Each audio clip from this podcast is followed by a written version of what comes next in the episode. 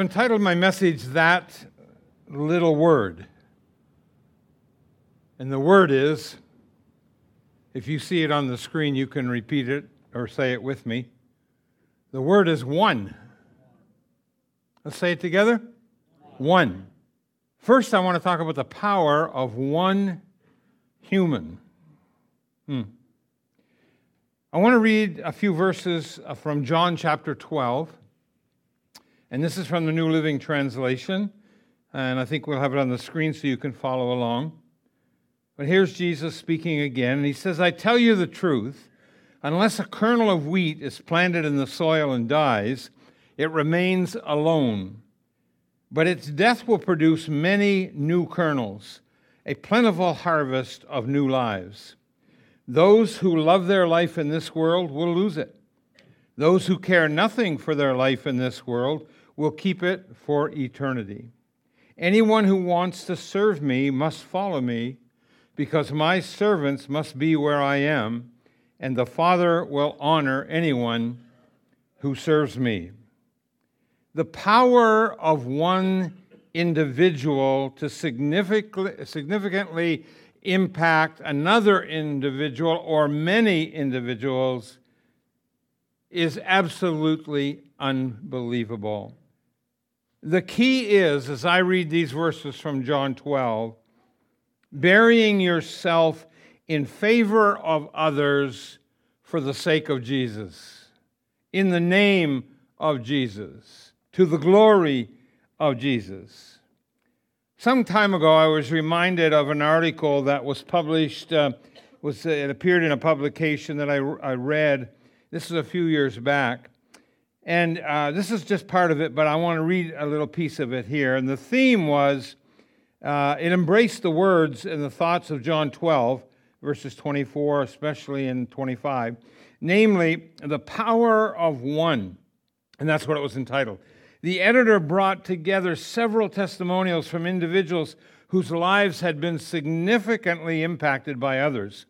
Included were the power, the power of one teacher the, the, let your mind wander, even in your own life history. The power of one student, the power of one friend, the power of one pastor, maybe, the power of one personality. The list could go on and on and on indefinitely. Isn't it amazing how one individual can make such a powerful, lasting impression on us that it actually shapes who we are? We never can get away from. We never escape the power and the impact that that person has had in the various areas of our lives. Think about this. I know I began to think about it again, and I do this often. I immediately began to search my mind in an effort to find those individuals who have affected me the most during my lifetime. And then I tried to boil it down to say, well, what is one single person or who is one single person who's had the greatest impact on my life? And then I would ask you to do the same thing. Who is the one individual, the one single person who has had the most impact in your life to this point? And all to the glory of God, may I add. You see, you can do it. You can do it. Have you ever kind of scrutinized your own life and the impact you might be having on someone else? And have you ever made it your aim to powerfully influence others, again, all for the glory of God? You can do it, I can do it, and we all can do it. You may never be on the front cover of Time I've been waiting to see certain pictures on there, and I haven't seen mine yet. And I'm sorry to tell you, I hate to report this, I haven't seen yours either. Matter of fact, they're not even appearing on national television, or even for that matter, probably the local media. But I want to just say that, uh, regardless of those facts, you can still make a phenomenal difference in somebody's life. You can. A very powerful difference in the life of, of, of whoever it might be, and you put, the, you put the name in there, and in their lives of, uh, of gr- growing, and especially as we think of it spiritually, helping people to know God and helping people to grow in grace and helping people to mature in their faith, you can do it. So think about it. Somebody may be in heaven because of you.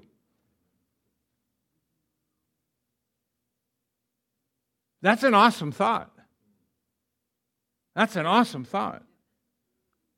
Somebody may have kept going, they just pursued when they were tempted to give up.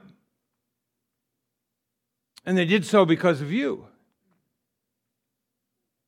Somebody may actually be active in their church and in the life of the church and the body of Christ because of your life and your example. Think of that. Somebody may be in a ministry of some kind that they or you would probably never have dreamed of, but all because you lived and you prayed in a manner that inspired them to keep moving on and keep developing and keep reaching out. I say this with a heart full of love for every one of you. Do not sell yourself short. Do not put yourself down to a place where you say, Well, I don't have an impact. I don't think I would inspire or encourage or impact anyone else. Uh, let me just say this you can have an impact that will last throughout eternity. You can take this one home. You can have an impact on somebody that will last throughout eternity. So, here in John chapter 12 is Jesus, and by using the analogy between simply a grain of wheat, really, and each one of us, that's the comparison or the analogy, he reveals the potential of a life fully devoted to God. He answers the question what difference can one person make? You might be asking that question yourself. And his teaching can inspire and guide you in your life of discipleship today. So listen carefully and heed his word. So Jesus declares in this portion of Scripture the value of one. He put the emphasis on a single grain of wheat. And I thought, well, I could get a single grain of wheat and bring it and show you, but even in my hand, you probably wouldn't see it. Within each seed, there is the miraculous capability to reproduce. Each seed is created to bring forth a new manifestation of life. It's an amazing, amazing thing. Seeds, do you know that I, I, I looked, at, looked at this not too long ago and I came across a, a comment uh, that, that just startled me. Archaeologists doing digs in areas that they believe to be somewhere near 4,000 years old have found seeds that were, even though still dormant, had potential to reproduce. The glory of Christianity is its claim that small things really do matter, and that the small company the very few people, the one man, the one woman, the one child are of infinite, infinite, infinite, infinite worth to God. That includes every one of us. Aren't you glad? Turn to someone and say, You have infinite worth. Just turn to someone and say that.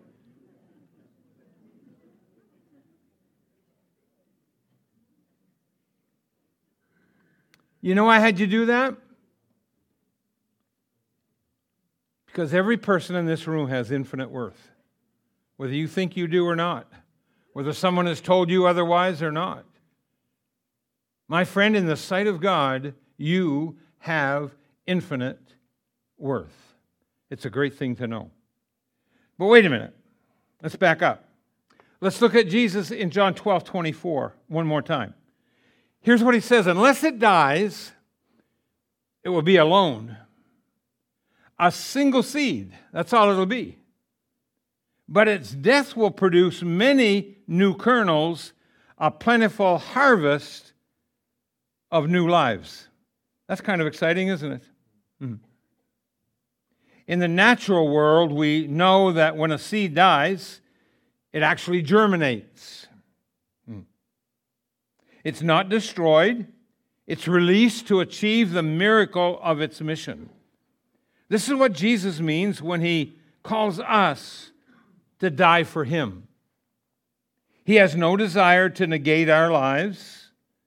He doesn't want to destroy us, but rather, he has every interest in using us beyond our own self containment. Because that seed that just lives alone will die and will produce nothing. Our lives germinate with, when we give them to Him. If the truth be known, that one person who so powerfully influenced us, or maybe still is influencing us, influencing us, was willing to die to his own interests. That person who impacted my life at an early age was willing to kind of forego his own ambitions in favor of God's plan for his life and for mine. Wow. Wow. Have you ever looked at our world with all of its needs? Have you ever seen a world that had so many needs? Have you ever seen this world with so many needs? And ask yourself, wow, I look out at that and I say, well, what difference could I make? Well, you might not be able to change the whole world, but you can make a difference in your circle of influence. Your sphere of influence has somebody in it whose life you could touch and impact for eternity. The world is waiting, my friends, but time is fleeting. You see, today is the tomorrow you worried about yesterday. And by the time you get to it, you've got another tomorrow and another yesterday. And if all you're going to do is worry about it, you'll never get anything done. People don't seem to have any concept now of time, of numbers. Uh, I can remember as a youngster or even a young adult, people would say, You know so and so, Mr. Y-? Yes, I do. Yes. Do you know he's a millionaire? And my mind would almost blow up like a millionaire. A million what? A million dollars. He's worth a million dollars. And I used to think that was so astronomical, it wasn't even real. I mean, nobody could ever attain that. Well, a couple decades later, the word million was replaced with another word. Yeah, million with a B. And people, and I know in my legislative service, I went from dealing in local politics in hundreds of thousands and maybe millions of dollars budgets to six and seven billion dollar budgets. And I never, never did get that through this thick skull. That's, that's a lot. Now, those words are all passe. That's chump change.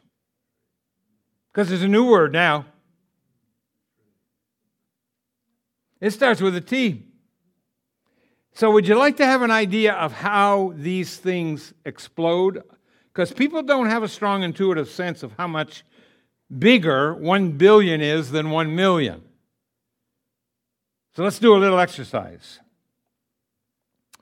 1 million seconds, you with me? Is 11 days.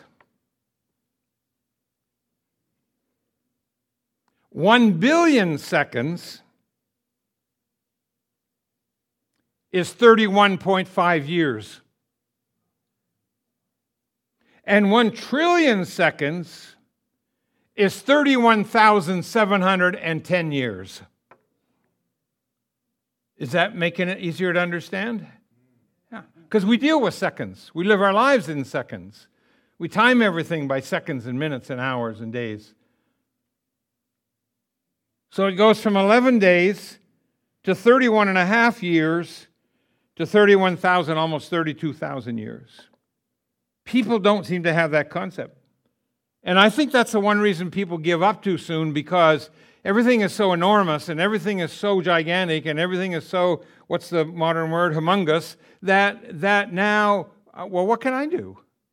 How can I have an impact? How can I have any effect on anybody? Dr. John Geddie, who was a Presbyterian missionary many, many, many years ago, went to a little island in the South Pacific. It was Aneityum. It was, it was is uh, the pronunciation of it, and I could find it for you on a map, but it would take a few minutes. He arrived in that little South Pacific island in 1848. And he worked there for God tirelessly for 24 years. There's a tablet on that island erected to his memory, and here are the words that are inscribed. When he landed in 1848, there were no Christians. When he left in 1872, there were no heathen. J.O. Sanders, in a book called Spiritual Leadership, wrote these beautiful words My life shall touch a dozen lives before this day is done. Leave countless marks for good or ill ere sets the evening sun. This is the wish I always wish, the prayer I always pray. Lord, may my life help other lives it touches by the way. Another wrote these words Others, Lord, yes, others. Let this my motto be Help me to live for others, that I might live like thee. What difference can one little life make? Going back to history, let's talk about a man by the name of Mahatma Gandhi. He made a fundamental decision to expel the British power force out of India. this choice, founded in authentic power, was more powerful than the force of all the guns and, and bombs of an entire empire. And the British Empire was pretty huge at that time. A little, just a short, frail man with those iron wind, uh, uh, rimmed glasses.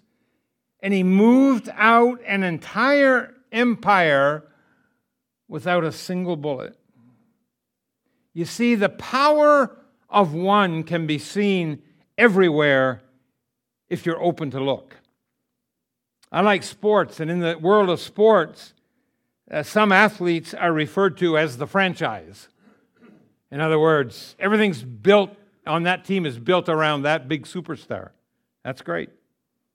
In politics, I won't give you a lot of examples, but there are some and I would uh, refer you to the life story of Abraham Lincoln. And see how many times one vote made the difference for Abraham Lincoln. See how many times legislation that he was promoting uh, got through because of one person who was convinced. In medicine, you could there are several, but in most cases it would be an obscure scientist who just kept laboring on this one project over and over and over for the benefit of mankind. In religion, you could take people like Billy Graham and, and others like him. In, in race relations, I mean, Dr. Martin Luther King Jr. would come up first, I'm sure. In the Bible, even. In Moses and Joshua and Gideon and David and Nehemiah and Daniel and Paul, and you could go right back up to the top and down again with seven or eight or ten more names. These people had a singular mission in life, and they lived it and worked it and believed it and impacted thousands and thousands of people. In church history, I think of the Wesley brothers. John Wesley rode horseback 20 miles a day for 40 years. He preached over 40,000 sermons. He wrote 400 books. Did he have any impact? Well, I love this little story. I, I've read it before and I think I've shared it before. An English nobleman traveling through the countryside stopped to ask a peasant, Say, why is it I can't find a place where I can buy a drink of liquor in this wretched village? The peasant looked up and said, Well, you see, my lord, about a hundred years ago, a man named John Wesley came preaching in these parts. Impact? Over a hundred years later, impact? and his brother Charles Wesley, another great revival preacher, and Martin Luther. How can we remember the Great Reformation? And D.L. Moody and, and, and people of that stature, the great evangelists. If you're anything like me, you might be saying, Oh, that's good. That's all, I, all those names, all those famous people, and all the powerful things that they did. It's all well and good. The list goes on and on and on. And that, I really love hearing that, Bob. But I'm not, uh, I'm not that high. I'm not on that list. I could never be of that caliber. No, Bob, you set, the, you set that bar too high. I could never attain. I'm just an ordinary person. These were all ordinary people who thought just like you did. I, I, I, won't impact or influence a whole lot of people, but I can just do what God called me to do, and I'll do it. I mean, Bob, how can my life make any difference? How can I impact people? In Acts chapter 4, we get a glimpse. In verse 13, it says, When they saw the courage of Peter and John and realized that they were unschooled, ordinary men, can I say that again? And realized they were unschooled and ordinary men. Those are pretty uh, heavy words right there. They were, the public, the people around, the folks that had gathered, the crowd, they were astonished. Now listen to this. And they took note that these men had been with Jesus. You know, don't sit in that chair. I know it's comfy and say, "Oh, I'm only me. I couldn't do anything. I don't have I don't have that high status of living. I couldn't do." They took note that they were unschooled, unlearned men who had been with Jesus. Are you walking with Jesus? Do you know him? Is he leading you? Here's a great quote, a quote by a writer, Sonia Johnson. We must remember that one determined person can make a significant difference, and that a small group of determined people can change the course of history. And if you're doubting that, just read history. Just become a history person, and you'll soon see it's very, very true. I'm not losing my mind, but I would need to ask you a question. How many of you like to play dominoes? Okay, you two listen to me now. I know that's not true. How many of you like the game of dominoes? In some form or another, you like playing dominoes. Okay. oh, you're thinking pizza, of course. Uh, Where's my brain? Yeah, yeah, yeah, yeah. But, you know, I know a lot of people like to play it. And, um, and some people um, like, how many like to set them up and knock them down? Yeah, right, I'm getting there. You go to the Guinness uh, uh, Book of World Records. That is incredible. You, you can't even keep up, they, they can't keep them updated. The last one I saw, the person who had the world record, it was like up in the hundreds of thousands of dominoes. And then they have groups now that do it. They, they like three, four, five, whatever number and they set them all up. Takes days. They're up in the millions. It's unbe- unbelievable, unbelievable stuff. But anyway, I love. Uh, uh, matter of fact, I got one with me right here. yeah, yeah, you got one up there too. See, I'm going to do a little, uh, a little power of one thing, and I hope you will just. My uh, algebra teacher or uh, geometry teacher would say, "Now put on your thinking cap." I used to I don't know where that is. I lost it. I don't know where the button is. So I want you to think with me, and I want to, by geometric progression, show you the power of one. My domino right here is two inches wide. That's two inches. I measured it the other day because I thought it looks a little bit more than two. But even if it were, I'd still say, imagine it being two inches. But it is two inches. Okay? So if I stand that up, and put a bunch of other two inchers down there and knock that, it could, it could topple them. You know how that works, right? Yep. We used to do that on our pool table. That was fun. Yep. But here's what I'm going to ask that you do in your mind. Pretend you've got a domino too, two inch domino. Okay? I want you to increase the size of the domino by 50%. Can anybody tell me what the next domino is going to be? How long is it going to be? Huh? It's going to be three inches. You increase it by 50%. 50% of 2 is 1. So the next one will be 3 inches. Got it? Everybody with me? Okay.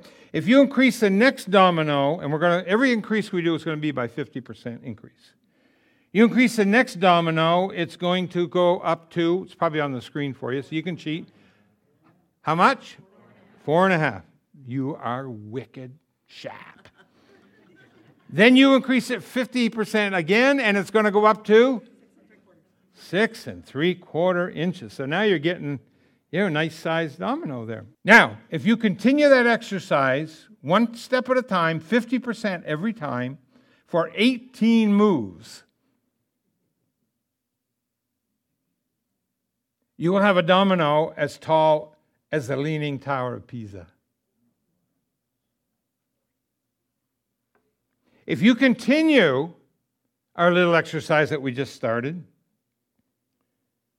and you keep increasing every domino by 50%, when you've gone 22 moves, you'll be as tall as the Eiffel Tower in Paris. If you do that exercise again and keep moving and increase by 50% every time, by the time you've hit your 30th turn, you'll be at the top of Mount Everest. Now, listen to this one. If you continue this same exercise that we started with the two inch domino, went to three, went to four and a half, went to six and uh, three quarters, blah, blah, blah, and you keep going, on your 54th move of doing that, you'll be almost to the moon. Look up here. The power of one. The power of one. Don't you ever be caught saying, Oh, I could never do blah, blah, blah, I could never blah, blah. The power of one. When God created you, He created a whole number. God created someone who is perfect in description, in creation. And you can do things you never dreamed you could do. Einstein, they said, used probably less than 10% of his brain power. What does that say about us? Yeah, and I, and I, I, I say it humorously, but really, never underestimate yourself. So now I'm going back to John chapter 12 because I just keep getting drawn into that verse, or those uh, few verses. So, starting at verse 24, I would like to read, I don't think I have this on the screen for you, but I'd like to read it from the message. Here's what it says Listen carefully. Unless a grain of wheat is buried in the ground, dead to the world, it is never any more than a grain of wheat. Hmm. But if it is buried, it sprouts and reproduces itself many times over. In the same way, anyone who holds on to life just as it is destroys that life. But if you let it go, reckless in your love, you'll have it forever, real and eternal. I love those words. If any of you wants to serve me, then follow me. Then you'll be where I am, Jesus said, ready to serve at a moment, at, at, at a, at a moment's notice. The Father will honor and reward anyone who serves me. Now, let me just unpack those verses quickly for you the words bury your life in serving others. Remember, Jesus died so that we might live, and we have to die in order that he can live through us. And I mean die, die to self, die to our own ambitions, die to our own plans and, and, and purposes, and live unto him. Set, set your minds on things above, not on earthly things. And this is so important today because we get so caught up in so many different things and we're going every which way, all the directions you can possibly go. And then he says, For you died, and your life is now hidden with Christ in God. So uh, once we are, are dead to sin, once we have committed ourselves to Jesus Christ, and once we are safe in him, we are now we are now hidden with him in God. In other words, we have a total insulated protection, just like that grain of wheat. Be reckless in your love for God and for others. I couldn't get by this portion of Scripture nor this theme, which I've been working on for a month, just thinking about different aspects of it that might catch your attention. But I want to I want to read a piece from a message from the master pulpiteer, the prince of preachers himself, Charles Haddon Spurgeon. Longtime pastor of the great Tabernacle Church in um, the uh, Spurgeon Tabernacle in London, England. And I'm quoting, because that's how I, only way I could capture Charles Spurgeon. Two seeds lie before us. The one is warmed in the sun, the other falls from the sower's hand into the cold, dark earth. And there it lies, buried beneath the soil. That seed which suns itself in the noontime beam may rejoice in the light in which it basks, but it is liable to be devoured by the bird. And certain nothing can come of it, however long it might linger above ground, above ground. But the other seed, hidden beneath the clods in a damp, dark sepulchre, soon swells, germinates, bursts in its sheath, throws off the mold, springs up a green blade, buds, blossoms, becomes a flower, exhales perfume, and loads the wings of every wind. What language? Better far for the seed to pass into the earth and die than to lie in the sunshine and produce no fruit. And even so for you, the future in its sorrow shall be as a sowing in a fertile land. Tears shall moisten you, grace shall increase within you, and you shall grow up in the likeness of your Lord unto perfection of holiness to be such a flower of God's own planting as even angels shall delight to gaze upon in the day of your transplanting to the celestial soil. Thank you. Thank you, Spurgeon. End of quote. The power of one human. That little word, one. Pastor Bob, I'm only one. I can't do anything. Here, here, honey. Instead, you ought to say, I'm only one, but I am one. I can't do everything, but I can do something. And what I can do, I ought to do and by the grace of God, I will do the power of one.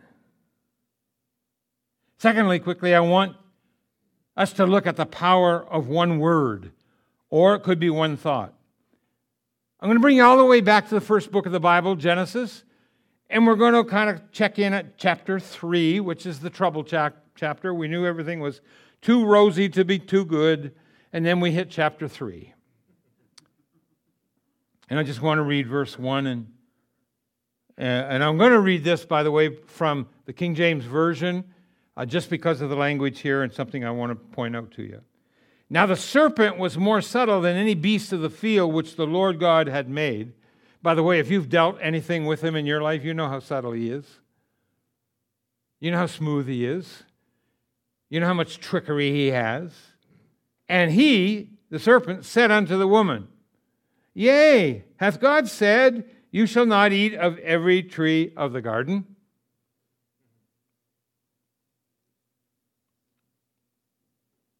The first word that the serpent speaks in the scripture is yea. Or we would say and translate it, yes, in the temptation of Eve. Temptation to sin is always going to be presented by the devil as positive. The devil will never ever show you the negative side of sinful living. So, right now, from the scriptures, I want us to look at some examples of the devil's positive presentations of sin. And by the way, by the way, the devil in uh, Genesis chapter 3 uh, never refuted what God said. He never denied what God said, and he never said that that was a lie, it was an untruth. All he did was ask Eve a question and planted a doubt. And, brother and sister, she's all downhill from there. Mm. Mm. So, I want to give you just a few examples of how this works. David and Bathsheba. I'm not going to tell you the whole story. I'm going to trust that you know a good part of it. 2 Samuel chapter 11, if you don't know it, you can look it up. There's a time when David, uh, David sent his men to war. They were fighting war. David, the great warrior, stays home. He's in bed. What's with this? Then he finally gets up. He gets all, goes on the roof of his house, saw a lady uh, bathing uh, at her bath. And look at verse 2 of, of 2 Samuel 11. The, the word beautiful. beautiful. So he sends for this beautiful woman. The rest is history. Beautiful, see, is a positive word because the devil never shows you the ugly side of sin. Never. Never. I guess he just figures you're smart enough, you'll figure it out yourself. Mm, thank you. Then in Joshua chapter 7, there's a man called Achan. And not too long ago, Pastor Todd referred to Achan and, and preached a, a good message on that. And um, yeah, so Achan, what's his story? Well, he tried hiding his sin. He was told, they were told not to take any of the spoils of the campaign, and he decided he needed some of that to enrich himself, and he hid it. And in verse 21 of chapter of Joshua 7, the word goodly is used. Goodly. We don't use that too often now, but it's a positive word. And again, the devil will never show you the bad side of sin. Israel would lose the next battle, the battle of Ai. And the fact is, Achan and his family would also lose their battle because he wasn't going to war with the army again. The family was completely wiped out. And then there's Lot in Genesis chapter 13. He chose, the Bible says in verse 10, well watered land. You know what well watered land means? It was a favor, favorable land, it was a tableland, it was good land. In other words, he looked at that piece of land over Jordan, that plain, and he saw the favorable, well watered condition of that land. And that's what he took. He didn't really seem to care that it was going to lead him straight to Sodom and Gomorrah. Oh, uh, I think the devil left out a few details. And Lot fell for it, hook, line, and sinker. The devil will never show you the unfavorable side of sin, my friend. The fact is, Lot would end up backsliding terribly and live in the land of unbridled debauchery. And the fact is, he would lose his married daughters and his wife. So sad. The fact is, he would end up in a cave, drunk, committing incest with his two single daughters. The fact is, if this story could be any sadder, I don't know what it would look like. Oh, but the devil forgot to tell him about those pitfalls. Hmm. And then another great uh, example right here in Genesis chapter 3, the first seven verses. Notice in verse 6 the word good, which means positive, pleasant, which is positive, wise, which is positive. You see, the devil is pretty, pretty wily. He will always present sin as something good for you, something that you will enjoy, so it'll be pleasant, the smart choice for you, so you're wise to choose it, and he'll never show you the negative side of any of it. The fact is this Wherefore, as by one man sin entered into the world, and death by sin, so death passed upon all men. We know that, don't we? For that all have sinned. Yeah, all have sinned. Not, not, not some have sinned, all have sinned. The devil will always present the things of God in a negative light and his way in a positive light. You can take Satan's positive presentation of sin and see how he has used it to destroy much of the moral fiber of our world, and I'm going to just say, particularly our nation. Today, just one thing I think of that's so prevalent, and it's in so many forms one sin today is lying. Lying is everywhere.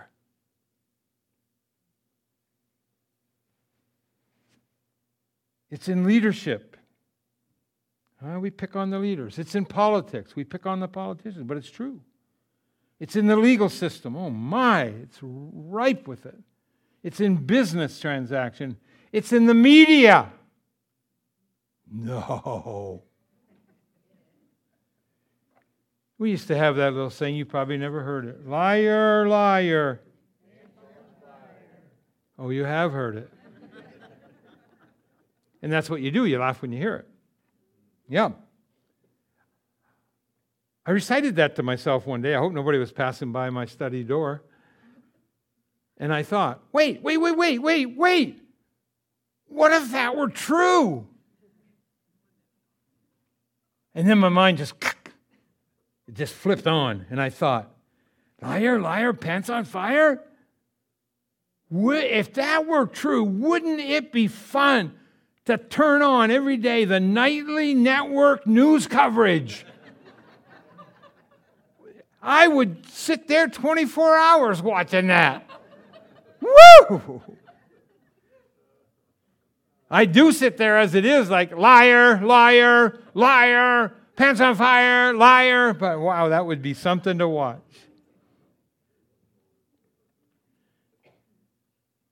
Friends, the devil hasn't changed one bit.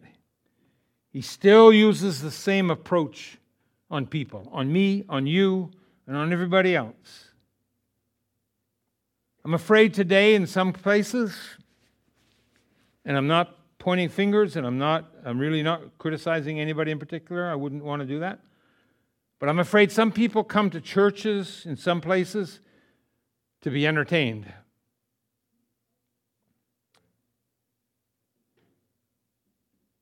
And I want to say, well, you're going to church. What about the people next door? Are they Christians yet?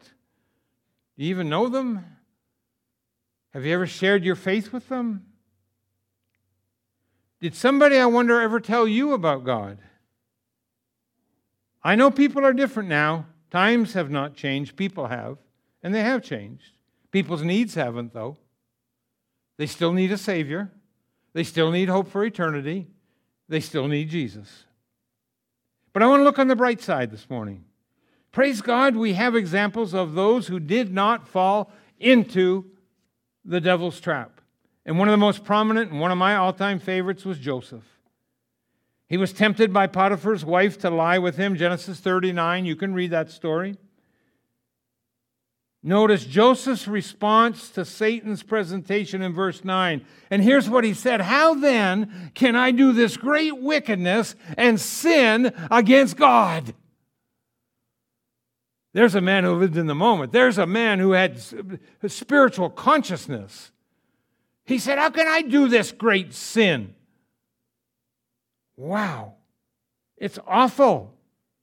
And I want to tell you something God needs men and women in our world who are prepared in their heart and determined like Joseph was, and determined like Daniel. Daniel d- determined he would not defile himself with the things of this world. And I want to challenge you to be a Christian who has purpose in your heart to live for the Lord.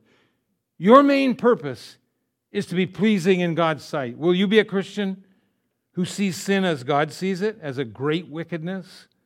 Will you be a Christian who, when tempted, will flee and get away from it and get yourself out of that situation? The story's often been told. It does bear one more repeating. It's the story of the young lad climbing to the top of a snow capped mountain. Then a rattlesnake crawled up to him and said, Boy, I'm about to die. There is no food, and besides, I'm cold. Take me with you down to the valley. And the boy said, Nope. Nope, you'll bite me. I know you're kind. Oh, no, the snake said. I won't. I'll treat you differently. You'll be special, and I won't bite you. Well, the boy took the snake, and when they got to the valley, he turned him loose. But as he laid him down on the earth, the snake coiled, rattled, and bit the boy. And the boy said, But you told me you wouldn't bite. Shh. And the boy looked up and said, You knew what I was when you picked me up. Dear friend, hear me, hear me out. Poison kills, believe it or not. Fire burns, believe it or not. Satan is real, believe it or not. And those who may be here think that hell is not literal. The devil has already got you where he wants you in your thinking process. There's a hell to shun, but oh, there's a heaven to gain. The Apostle Paul told the Corinthians, I fear lest someone somehow, as the serpent uh, deceived or beguiled Eve by his craftiness, so your minds may be corrupted from the simplicity that is in Christ. Thank you, Paul. You know, I can hear someone, I can hear Satan even agreeing with a person right now. I wonder, I wonder, like, I, I don't know. I, I don't know whether I want to keep going to that church. I don't know if I want to witness to that neighbor. I don't think I want to be involved in that area of ministry anymore. I don't know if it's, and Satan says, Yes, yes, yes, you're fine. You worked all week. You've, uh, you've gone long enough. Uh, it's your only day to rest. You just take it easy and enjoy yourself. I want to leave you with one thought. One thought. If Christ could die for us, surely we can live for him. The power of one human, that's you. And the power of one word, the power of one. Ah, that little word, one. One. One. Let's pray. Loving Father, thank you for your grace. Thank you for imparting to us your salvation. Thank you for giving us the faith to believe and to trust and to follow you. And God, for every person here who names the name of Jesus and is truly a Jesus follower in every sense of the word, may we each one continue to grow in grace and in our knowledge of you. And for that one or those ones who have not yet said an eternal yes to you, God, I would pray that even this day, this very hour, may be the moment of salvation. May be the day that their names are written in the Lamb's Book of Life. May be the time when they turn from anything they've trusted in in the past and now trust fully and completely in you. God bless these words. They're your words. This is your eternal word. And for it we are eternally grateful. In Jesus' name. And the church said,